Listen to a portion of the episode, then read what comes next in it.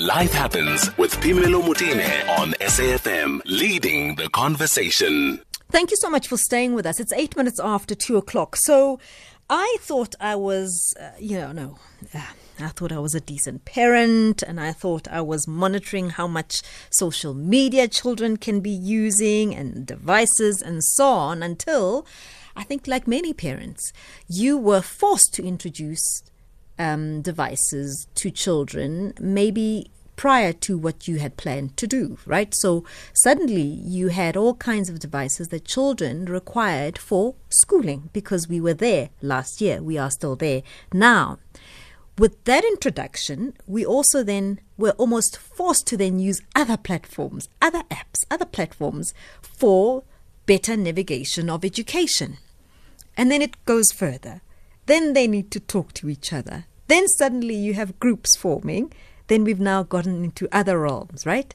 So, to what extent are we now completely in the wilderness about how much our children are impacted on by social media, by the world of technology, and more importantly, what do you know is being said to your children, even without them soliciting anything at all in those what they think are safe spaces, do we know who's talking to them? Do we know what goes on there and how? Most importantly, can we protect them? Yolanda Mlozi is a senior analyst in public policy and government gov- government relations um, at Google Africa. They've recently launched something called Online Safety Fund. She joins me now on the line. Yolanda, thank you so much for making the time to talk to us. Good afternoon. Afternoon, Phemelo, and thank you so much for having me. I just want to say that you are a decent parent.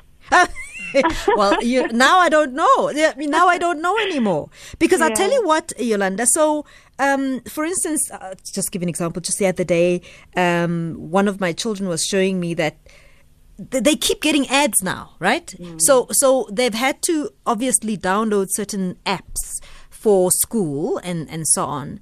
But just by doing that, then there comes a message from, I don't know, an advertiser saying, you need to also do this, you need to also do this. And then suddenly they're bombarded by all these other other intruders into their life and they mm. don't know who these people are, where they come from, and whatever. And and that's, I suppose, for me the concern because you think you've done it all, and then you you realize just you know you're in the wilderness. Yeah. That's very true. And um, you, you raise a good point, you know, about, I suppose, you know, how things have changed in terms of children accessing technology and the internet. It's no longer just social, but also educational. Uh, the COVID-19 pandemic shifted and disrupted, I think, for many of us, how we interact with the internet. Mm. Um, and and is, it just raises the importance of online safety. And I suppose Safer Internet Day, which we were celebrating um, last week. Uh, I, I think, you know, when it comes to parents being in the loop, I would really suggest, you know, parents downloading apps themselves uh, to to monitor, you know, the types of apps that their children are using, how much time they spend online. For example, on um, at Google, we've got a, fam- um, a link called Family Link app, mm-hmm. which empowers you as a parent to see, okay, Uyolanda is spending, you know, too much time online, 10 hours a day, or they're spending, you know, X amount of time on this app. Uh, and it allows you then to have constructive conversations with your children in terms of how to use the internet and when. I think for me, it's not about taking away the device, but mm. actually having a constructive conversation. Mm. So there are these, you know, tools and products available for parents to start being part of, um, I guess, being inside the loop mm. in terms of how their children are using the internet. And then you also touch on a very important point about you download an app and suddenly, you know, there's other things that pop Algorithms, up. yeah. Um, exactly. And, you know, at Google, we've also tried to help parents curate or filter out content that they don't want their children to be exposed to. So as you may know, Google owns YouTube, um, and YouTube is a great platform for people to learn new things, to entertain themselves. But to your point, sometimes the, the content might be age inappropriate, for mm. example, or something you don't want to see. Mm. So there's a YouTube for YouTube Kids app yes. actually that parents can download. And the great thing for me with this app is that one, there are no ads Secondly, um, you know, the parent has the power to filter content that they feel like is inappropriate for their child. They set, you know, uh, restrictions. So there's a lot out there that parents can do, but I suppose it's a matter of knowing, and mm. that's why we're having this conversation. So, so you guys have come up with the African Online Safety Fund. What is that? Yes. So um, at Google, we realize that online safety is obviously very important, but we are one company. As, as much as people may think that we are big, the Africa Online Safety Fund uh, seeks to support organizations across Africa working on child protection to scale the initiatives on online safety specifically. So um, we've got 26 organizations across Africa who will be benefiting from this $1 million fund. In South Africa specifically, there are six organizations who are going to be scaling their work.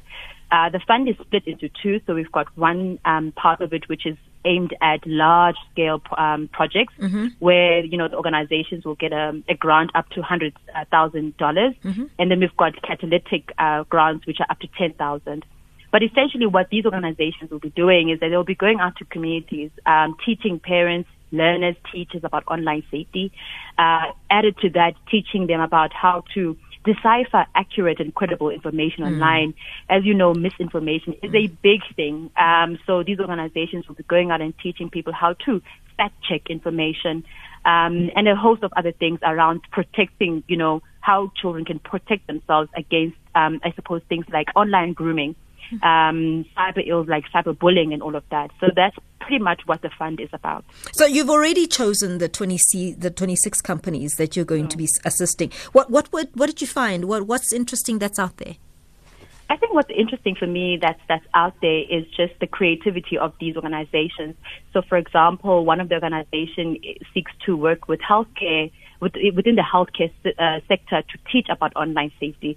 Um, and and I just want to say that um, these organizations are yet to implement their their projects, so it's only starting now. Okay. So they're going to be looking at at the healthcare sector. Another organization um, seeks to integrate online safety content as part of um, school uh, learning at school in a district.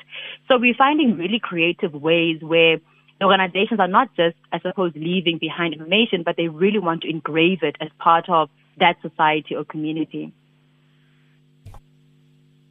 Oh, I'm so sorry. Um, just a technical glitch there, uh, Yolanda. Sorry about that. No and and so, um, looking forward, I mean, you're saying some of these are not necessarily things that are available. How soon do you think you know we can get access to some of this wonderful innovation? So the organizations are meant to start in the, in the next coming months. Mm. Uh, we've just announced them, so definitely be on the lookout. So on our Google Africa blog, we have listed all of them. You can click there and follow their progress as they implement. Mm. Thank you so much for that. We will definitely be following you there. Yolanda Mlozi is a senior analyst, public policy and government relations at Google's Africa. I've also got Mandisa Muruge, who is a counselor at the Family Life Center, joining us on the line. Thank you so much, Mandisa, for making the time to talk to us. Good afternoon. Good afternoon. We we started this conversation, you know, me approaching it from just a, a, mother who's concerned about how best to protect my children online. Just how prevalent is the concern? I, I, I guess I'm not the only one. We are now many of us have gone online with education. How how desperate are we with getting new safety measures for children? Oh, these days we are desperate, really desperate because there's a lot that is happening out there. And um, as much as we are trying by all means to protect our kids at home, um, when they go out there, we don't know what is happening. You know, there is uh, peer pressure. Um, children are teaching uh, other children how to use the, their gadgets. You know, the internet. They they uh, they are introducing them into other things that we don't know of at home. You mm, know, mm. so um, you you you try at your level best by uh, protecting your child from getting into dangers of the internet out there, but um, there's so much that we are going through actually. Uh, you know, I think it was just only two years ago when there were some sort of guidelines around when to give the children even the phone. You know, there were some guidelines about hold back until absolutely when necessary. I think that's now out the window because we are now so reliant on devices for education, for instance. What are the new rules that you can maybe assist us with? Because now they have to have those devices. Yes, they do. Um, because when you tell your child that uh, they can't have the phone all the time, they will tell you that, uh, but we are using it to download something for the school project or some subject that they, they don't have. Um, it's really difficult to say when do you want your child to have a phone, you know? Because they're always, always wanting to use it for something that is beneficial for them, you know. So it's kind of difficult to to stop the child and, and, using it. But then I know that at school they don't use the phone at all. But then when they come back home, they'll tell you, "I need to download this for work, uh, uh, for for school. I need this subject. I need this and that." So it's really difficult to control the kids with the phones really. Can you give you know especially parents with teenagers some guidelines you know for for when they are now on the devices? What what, what kind of simple guidelines can you assist our, our parents with for those children? The guidelines that i can help the um, parents with is just make sure that when your child is using the phone for, for that specific reason, just make sure that you are there to just check that they are really using it for that. But I'm not sure if parents will be able to sit there for that hour just to check. I don't think that is workable, really. Um, but make sure that the child is not on on the wrong things like porn, for instance, um, and other wrong things that they may come across in the internet. Yes. Oftentimes, you may find that children don't go out looking for this content, it comes to them. Let's talk about what kind of, of a conversation a parent should be having with a child who is um, you know, getting exposed to this content that, that is inappropriate? As parents, we talk about safety. You know, when you go on internet, we talk about child trafficking. We talk about kids being exposed to uh, porn. We talk about uh, teaching your child values, you know, and teaching them to respect other people's privacy and boundaries. But we, we, we, we must also teach them to always be safe when it comes to internet because there are people who are prying on children and they are using the internet to, to, to get hold of those kids, you know. Mm. So we can be as uh, vigilant as we want to be, but there's always, always a scary, scary thing that is happening out there. There's always this uh, comp- competition between us as parents and the perpetrators out there who are out to get our kids for whatever reason. It could be the reason for them to, to, to traffic the kids or for them to use them as drug mules or even to make them use drugs, you know. So as parents, it, it is a really scary time and it's difficult to control these things, except for if we try to sit down and talk to the child and if we have trust between a child and the, and the, and the parent.